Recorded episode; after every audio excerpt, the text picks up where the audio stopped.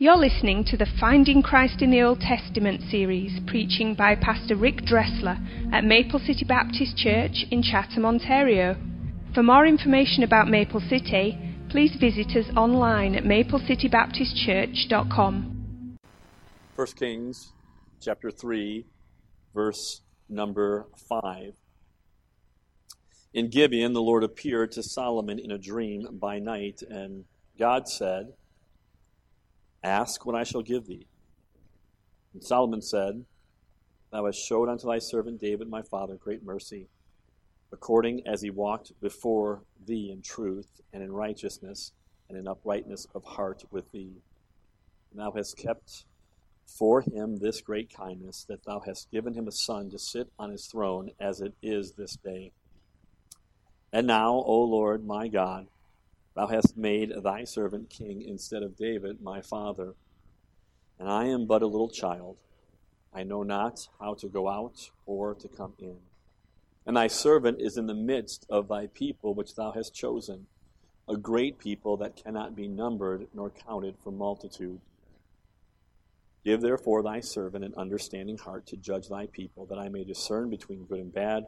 For who is able to judge this, thy so great a people? And the speech pleased the Lord.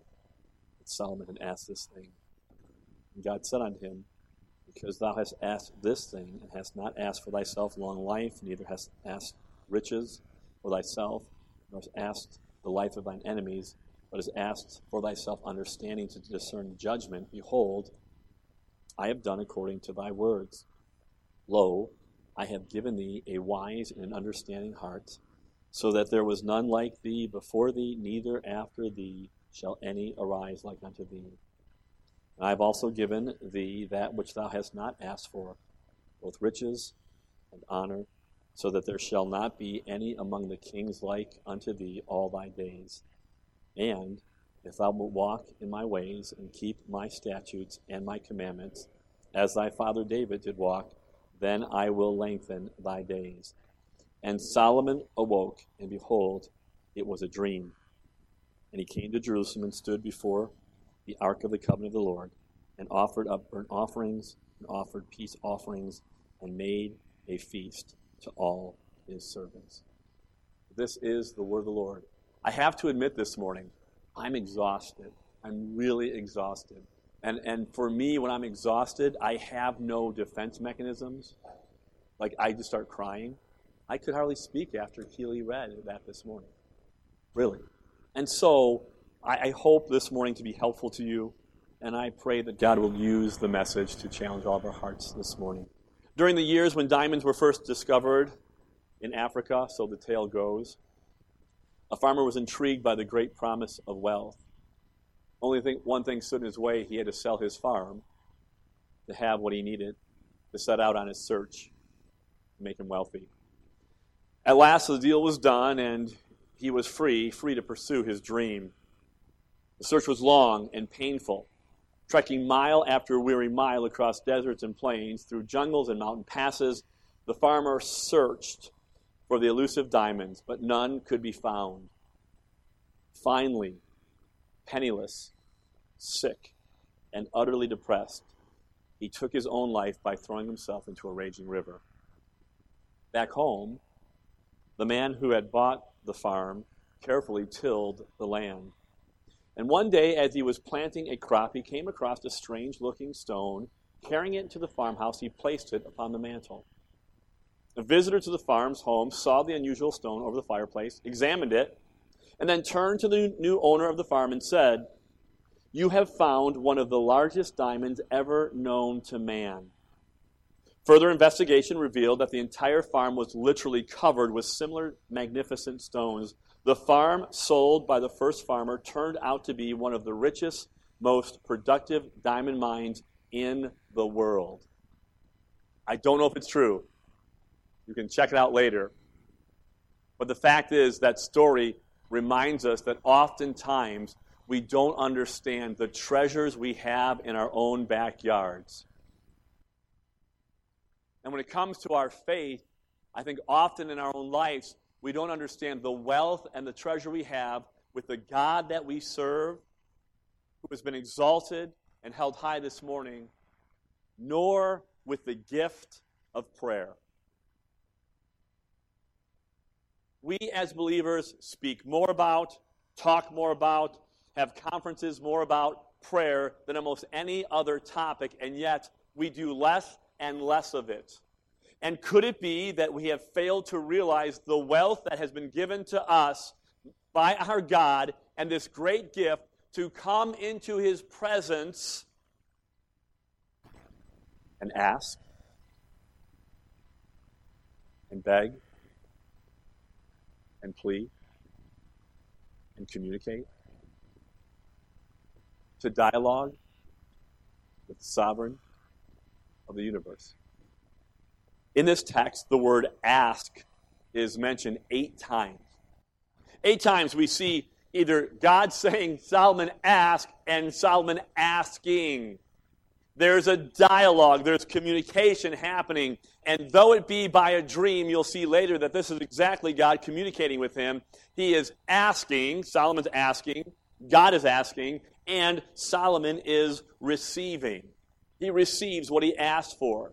And that is prayer asking, receiving, communicating. And so this morning, I'd like to stay in the text. We've been away from it for a long time, but use our text to see some helpful instructions on the idea of prayer. Because it's here. This is Solomon's prayer. And I think this morning, and I hope this morning, that this will be challenging to us, instructive to us, helpful to us, and transformative to us helpful instruction on prayer. Let's begin first and foremost with the God of our text. I am concerned that we have tamed the God of the Bible. I think for many of us, when we think of prayer, it's like, well, no big deal. Yeah, just go pray to God. And what we've done is we have brought the God of heaven and the God of the universe down to our level, and we've become very casual and comfortable there. And it's disconcerting. We have come to a place in our churches and our lives where we refer to God as the man upstairs, or even to say something like, dude. And it's happening all around us that we have brought God down to a level that we can manage Him. But I want you to know something exists in your mind because that is not the God of the universe. The truth is, the God of the universe, as revealed in creation and the Word and through Christ, He is terrifying because He is holy. When I was a kid, lots of things scared me. But one thing that really scared me was The Wizard of Oz. Do you know what I mean?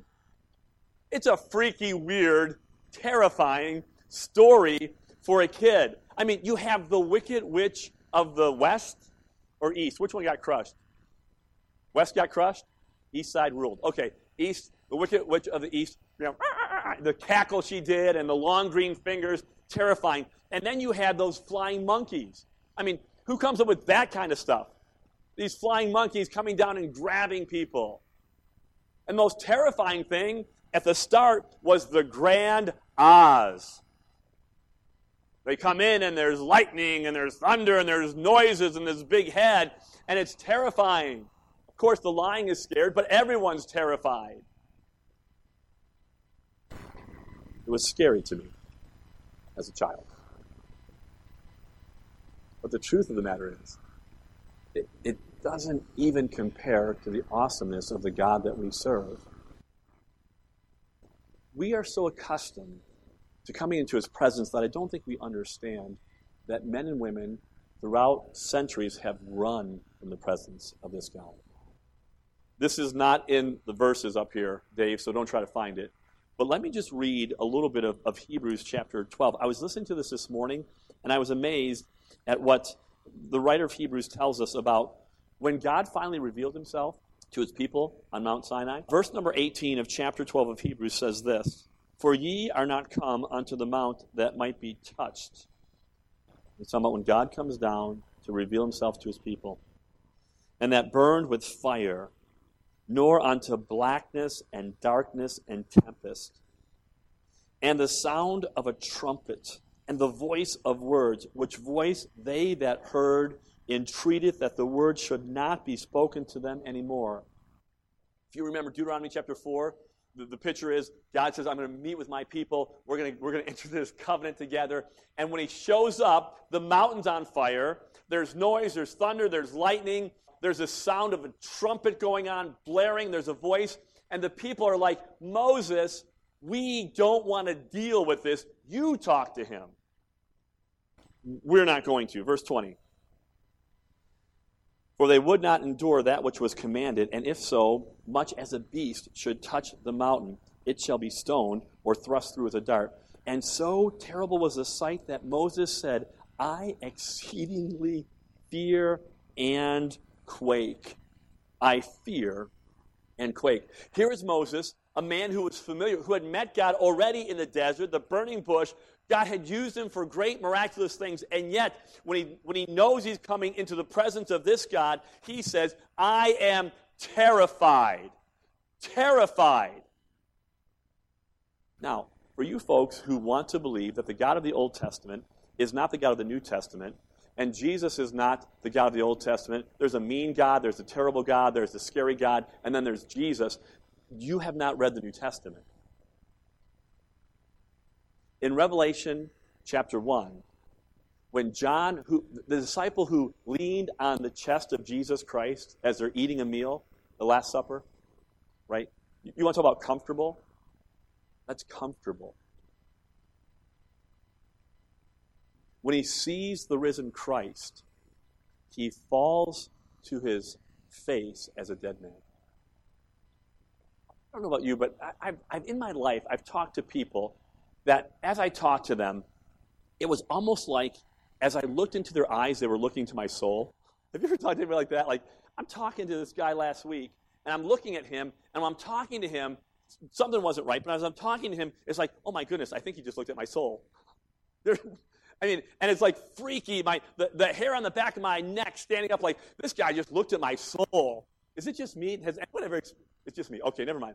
Uh, Rick, you have. Okay, you probably met the same guy. And um, and so it's like, this guy's looking at my soul. And, and it just shakes you to your core.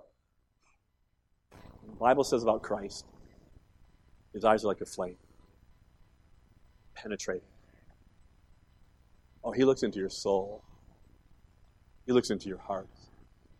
He looks into your thoughts and your imaginations, and he sees more than what we see. You are laid bare and naked before him. This is the Christ of the Bible. Revelation goes on to say that out of his mouth comes a two edged sword, which means that as far as his enemies go, all he has to do is speak the word, and he does, and they are destroyed eternally. Could you imagine that power? I'd like to have that. hey, you. Boom. And then in Revelation chapter 20, the scene of the great white throne, where every unsaved man or woman will stand someday, and the books will be open. And if your name is not found written in the Lamb's book of life, you will be cast into the lake of fire forever. The scene itself is terrifying. That there's a judgment day coming. And in that section of Scripture, the Bible says that from whose face, the face of Jesus Christ, the heavens and the earth flee. They flee. Listen to me this morning. We have become too casual. The God of heaven is holy, and we are not. And the thought and the idea and the reality of that truth is literally horrifying. So, before we even get into this idea of how great prayer is and how great communication is and how great his presence is, we have to see him for who he is. He is holy. And if you are not bought by the blood this morning, you are in trouble. You're in trouble. And no works or efforts or merit or religion or Baptism is going to help you because in that day you will be judged for what you've done with Jesus Christ. You have either trampled under the, your feet the blood of Christ or you have bowed before him and accepted him as your Savior. There, those are the only two options. There is no salvation in any other name save the name of Jesus Christ. So he is holy. This is a God that we are dealing with. And yet, this holy God has made a way for us to come. He has made a way. As horrifying as Sinai was, the Savior now brings harmony to us. Listen to a couple verses this morning. Ephesians chapter 2, starting at verse number 15.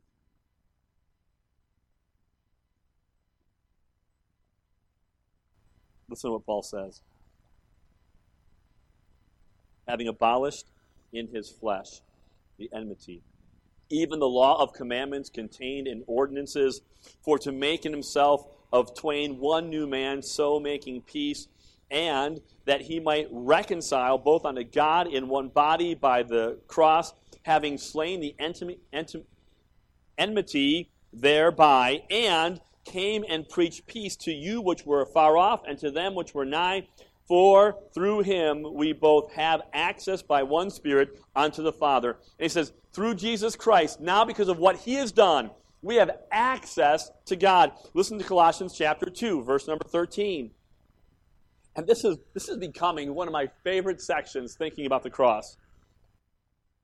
And you, being dead in your sins and the uncircumcision of your flesh, hath he quickened together with him having forgiven all you all trespasses, blotting out the handwriting of ordinances that was against us, which was contrary to us, and took it out of the way, nailing it to his cross. This is what Christ has done. Is it any wonder that the third stanza of It is well with my soul moves us?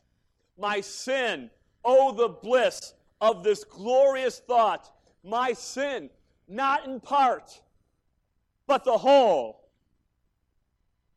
all of it, was nailed to the cross, and I bear it no more. Praise the Lord, praise the Lord, O my soul. It's a glorious truth. And so we come this morning understanding that God is holy. In His holiness, it's terrible for us. We are sinful men and women. But through the Savior, there's harmony. And now you and I you okay? Rick from Cleveland. Okay, broken home, broken family, messed up life, dysfunction, right? From Cleveland now, because of Christ, has access to the throne of heaven. I know you're thinking, that's crazy. But I'm thinking about your name right now. That you have access through the blood of Christ. And so, we see that this is the God we serve but this is God, his initiative is he came to us and he calls us to him. He calls us to come.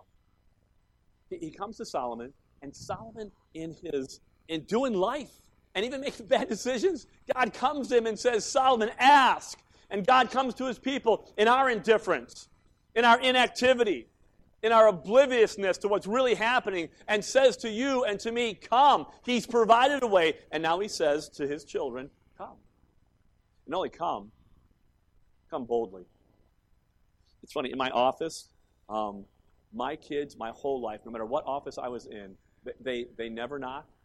They just come on in. So I apologize to you if you're being counseled by me and my kids walk in. Now they're older now, I think they do. But they always just came in. Why? It was my office. I'm their dad. And they couldn't care less who was in there because I'm their dad. And God says, listen to me. You can come boldly into my presence because I'm your Father through the finished work of Jesus Christ. God makes the initiative, He made a way. Now, this is our, our incentive God's generosity. God's generosity. 1 Kings 3 13 and 14, back in our text. Solomon says, or God says, And I have also given thee that which thou hast not asked both riches and honor, so that there shall not be any among the kings like unto thee all thy days. And so we see God's generosity. He says, Ask what you want. And Solomon does. And then he gives him what he did not ask for. Believer, listen to me. We impugn the character of God when we think that God is not kind, God is not generous, God is trying to withhold something for us or hold something over us. This is not our God. God says, hey, listen, you ask, I'll give, and I'm going to give you things that you did not even ask for. Because He knows what's best. He knows what we need. He knows what the true blessing is. Our oldest son, when he was four, he really liked apple juice. And I'm, I'm not here to hear from you afterwards. Apple juice is terrible, it's all sugar. I couldn't care less. Okay? He just liked it back then. I guess don't feed your kids apple juice. I don't know how it works. It doesn't really matter. Who cares? Anyways, he liked apple juice. And so one day at four, we were in our kitchen, and, and Kim had opened the, the refrigerator door, and at the bottom was a jar that had a picture of an apple on it, and it was yellowish, whatever apple color is in nature. And AJ said, I want to drink that. And Kim said, No, honey, that's not for you. And he threw a tantrum. And I'm sitting there watching this happen, and he's throwing a tantrum about, I want to drink that. And Kim said several times, no, no, no. And he's now flipping out at four because this is what he wants. And so I said to Kim, Kim, take a sippy cup and fill it up with that juice. And she did. And the juice did have an apple on it, but it was apple cider vinegar. And so he was so happy. He got his cup. It was full, and he just chugged that stuff down. Go, go, go, go. Ah! Screaming, crying. I, I maybe for, tw- I don't know, 20 minutes. After that, he never wanted apple juice again, ever. I need this. This is what I want. And so many times in our life, we come before God and say, God, you don't know. I have to have this. I need this that person, that man, that woman, this job, this amount. I want it now. And God says, wait a minute. I know you think I'm not generous, but I know what's good for you. Listen to what Psalm 84:11 says. For the Lord God is a sun and a shield. The Lord will give grace and glory. No good thing will he withhold from them that walk uprightly. This is our God. He is generous. This morning, He knows what you need. He knows what I need. Here's his promise I'm good. And what you really need, I will not withhold it from you. And so we see God's generosity. Now I want you to see, secondly, the grounds of this prayer of Solomon. 1 Kings chapter 3, verses 6 and 8. And Solomon said, Thou hast showed unto thy servant David, my father, great mercy and he goes on then to rehearse all that God has done. Listen, my friend, the grounds of our prayer is our past experience with our God. We must um, properly see the past and think about it wisely. Those are the grounds. We look at God's past record with us. Even when our prayers are unanswered, or even when we think in our lives, what is happening right now is destructive and debilitating, and I just don't get it, we can look at the past of our life and say, wait a minute, God has been faithful. It is no surprise to our people, 2016 was one of the most difficult years of ministry in our lives. In our lives. And there were things happening It's like, oh my goodness, I, I don't I can't get my head around this. It, it felt oppressive. It felt it was a struggle. It was it was a problem. I mean, it was like, what are we doing? And God, in His goodness, just sort of opened up a curtain afterwards to say, look at, I'm in control of this. I'm in charge of this. And I am working all these things out for good. And in our lives, no matter where you find yourself as a believer, you can go to the past and see and trace the hand of God how when we thought it would crush us, we're still standing. We all have a story, don't we? I mean, that one thing that I thought, oh my goodness, I don't, I can't, I just can't. And yet you're here. You've been here. And you can. His past is good with us. We look back and see that He has been gracious. Remember that we are coming to a faithful God. He's faithful. Listen to Lamentations chapter 3. You know the verse, you know the reference. It's the fall of Jerusalem. They're about to go into exile, or they're in exile. There is pain and confusion. They're really in a bad place. And here's what Jeremiah says in chapter 3, verse number 21. This I recall to my mind, therefore have I hope. And his hope is going to be in God's faithful covenant love. It is the Lord's mercy, it is of the Lord's mercy that we are not consumed, because his compassions fail not. They are new every morning. Great is thy faithfulness. The Lord is my portion, saith my soul. Therefore will I hope in him. The Lord is good unto them that wait for him, to the soul that seeketh him. And he tells us, listen, God is faithful. And we need to understand not only is he generous, but when we come to him, the ground of coming is that he is faithful to us. His track record is good. From Abraham to the empty tomb, he's kept his word. And from the risen Christ until I finally reach the celestial city, he keeps his word. Our God is faithful. His track record is good. He does not fail. He will not fail. He cannot fail. He will complete the work that He's begun in you and me. That's our God this morning. The great need of prayer. We see this in 1 Kings 3, verse 8 and 9. The great need of prayer. Solomon says, I'm, I'm a child, man. I don't know what I'm doing, but the welfare of God's people is important to me. What we pray about and what we talk to God about reveals our hearts. And Solomon says what's important is God's people. He's worried about the people of God. Paul picks this up in Philippians chapter 1, verse number 9. This is what Paul says and how Paul prays. I think this is instructive to all of us. Philippians chapter 1, starting at verse 9. And this I pray that your love may abound yet more and more in knowledge and in all judgment, that you may approve things that are excellent, that you may be sincere and without offense till the day of Christ, being filled with the fruits of righteousness which are by Jesus Christ unto the glory and praise of God. We come into God's presence because He's generous with us. Our grounds is His past. But, but Solomon says, hey, my real concern Lord, I don't know how to deal with these people. These are your people. They're a great people. I need wisdom. Is that how we pray? Or do we have our grocery list of what I want now?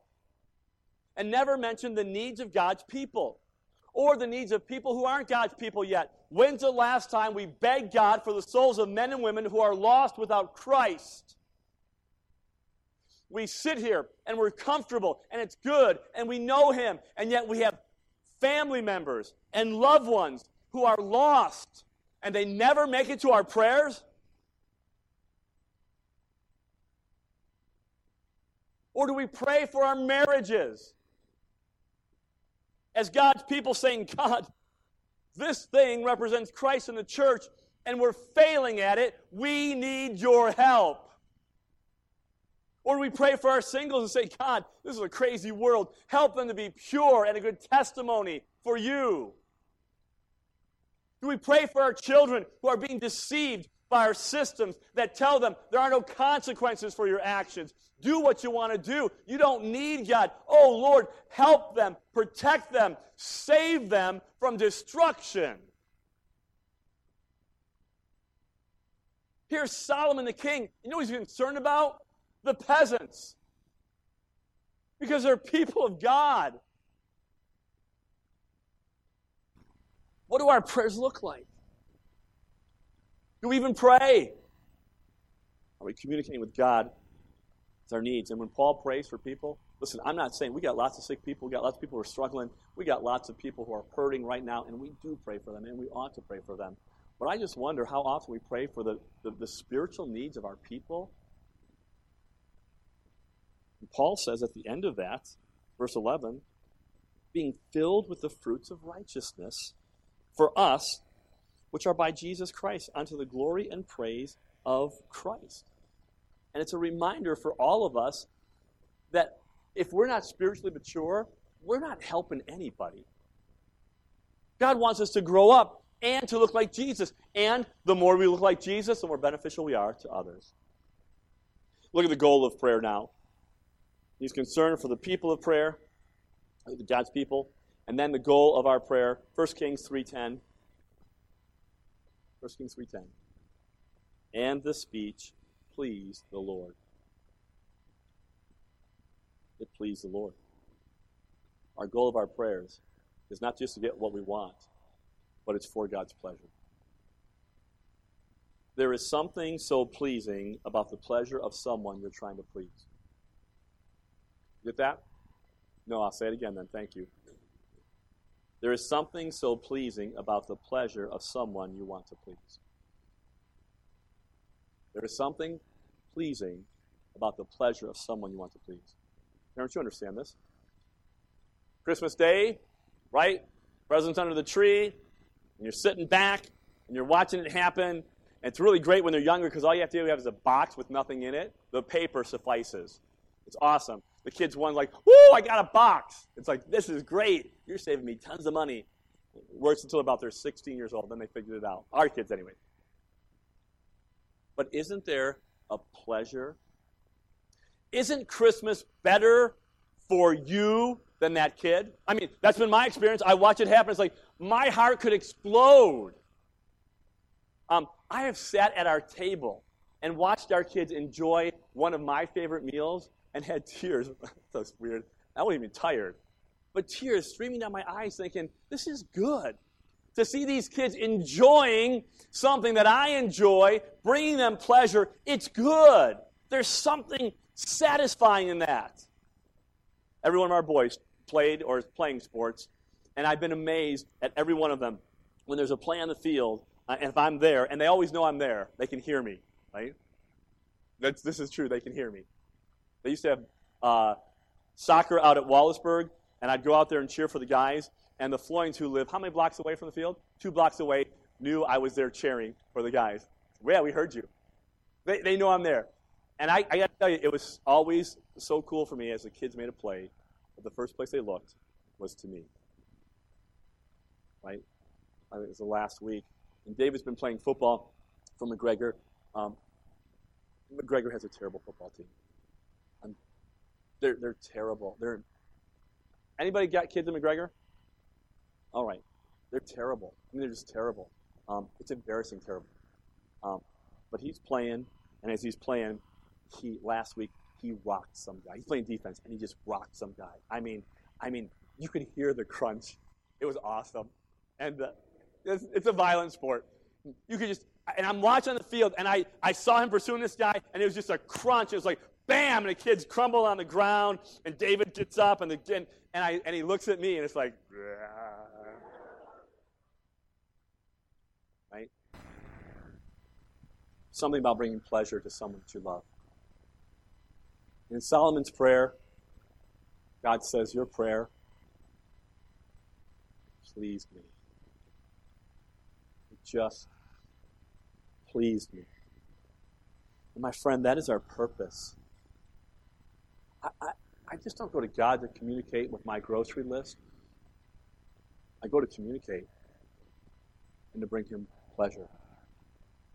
Here's a little news flash for our generation or the young generation today. You are not the center of the universe. I know social media tells you that. And, and every event that you conquer, like getting up in the morning, has to be posted. Look, I just ate breakfast. wow. Great job. You conquered breakfast today. It's so stupid. I mean, stupid. And we believe that we're the center of the universe. Can I tell you something? Christian, life is not about you. Ever. Husband, life ain't about you. Wife, life ain't about you. Kid, life ain't about you. Church, in our consumer mentality, What you got for me? I don't like that music. I don't like that worship. I'd rather, can I tell you something? It is not about you. It is never about you. It is not about me. It's about Him and Him alone. And we come to bring Him pleasure. Oh God, be pleased with what we're doing, or it's all vain. Doesn't matter. May we please Him. Solomon's prayer brought, pleasure to the God of heaven. May we do the same. And then finally, I want you to see this morning the gratitude of life. Through all of this, God says, Come, He comes. God is generous. The grounds are His faithfulness. Um, he's concerned about God's people. Um, the goal is for His pleasure. And now I want you to see the gratitude of Solomon. In verse number 15, Solomon wakes up. Now, catch this. Solomon's been having this conversation with God. He says, God, I would just like to have, you know, just wisdom for your people. And God says, Hey, Solomon, because you asked this, I'm going to give you da da da da da da da. And he wakes up and he finds out it's a dream. So, he has no idea. Really, at this point, it's a dream. A dream. Uh, God has not, in his eyes, done anything yet. It was a dream. He has no idea what the response of this little um, dialogue with God in this dream is going to produce. He doesn't know if it'll produce anything. But watch what happens after his communication. He wakes up, he goes and he serves the Lord. Doesn't it didn't matter if God answered or not. Wasn't concerned about that. He had just communicated with the King of Heaven, and it didn't matter. He's going to go up, he's going to serve him. He's going to sacrifice for him. He's going to do whatever it is to please him because there's more going on here than just having his request answered. He has no idea if it will be. That he comes and he sacrifices and he has a feast for God's people. Let me just close with this thought from Hebrews chapter 13. Hebrews 13 is such a great text, and there's so much here, but, but just jump down. I'm going to I'm going to hit it in the middle because it starts really about verse 15. Um, in 15, he's talking about a sacrifice of praise to God for all that he's done to do good works. Verse 20. Now, the God of peace that brought again from the dead our Lord Jesus, that great shepherd of the sheep, through the blood of the everlasting covenant, make you perfect in every good work to do his will, work in you that which is well pleasing in his sight, through Jesus Christ, to whom be glory forever and ever. Amen. And here, the writer of Hebrew reminds us that because of what God has done for us, to bring a sacrifice of praise, what is it? It's our life, it's our service. It's being perfect or complete in good works, and that's what God has called us to do.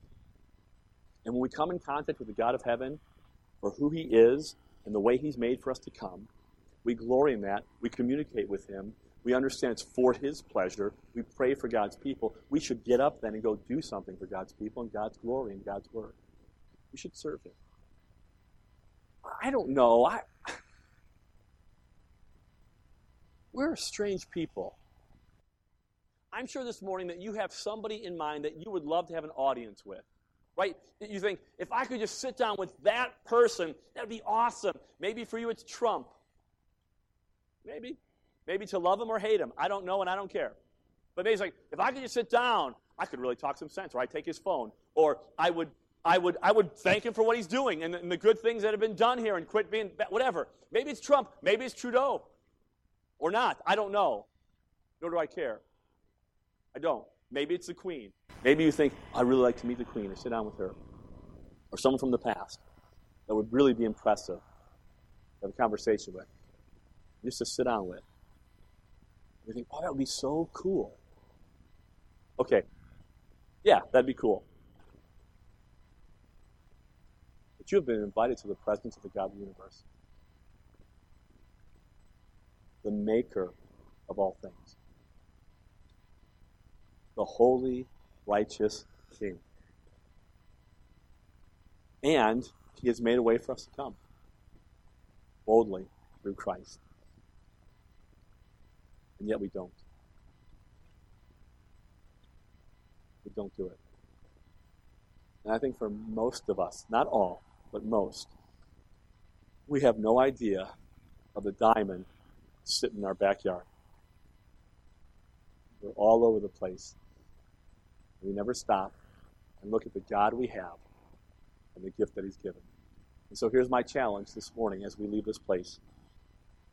Understand that we come into the presence of a holy God through the merits of Jesus Christ, and we should glory in that. We should, we should be humbled by that. That He's made a way for us to come. And then here's what I want you to do this week I want you to actually pray for people. I mean, really, just pray for people. Pray for your spouse, pray for your kids, pray for your church family, pray for those who are struggling, pray for the needs of your community, pray for your neighbor. Pray, pray, just pray. Say, God, thank you for the audience. Thank you that I can come. Thank you that I can cast my care upon you because you care for me. Thank you for your faithfulness. Thank you for your track record. Thank you for your love for me and love for your people. Just pray. Then grab some Christian and say, let's pray. There's a need, there's a problem. I'm concerned about this. Don't say, okay, that's great. I'll be praying for you. Stop and pray with them. Go boldly into his presence and say, God, we are your people. You've been generous. Your track record's good. We don't know the end from the beginning, but God, we need you.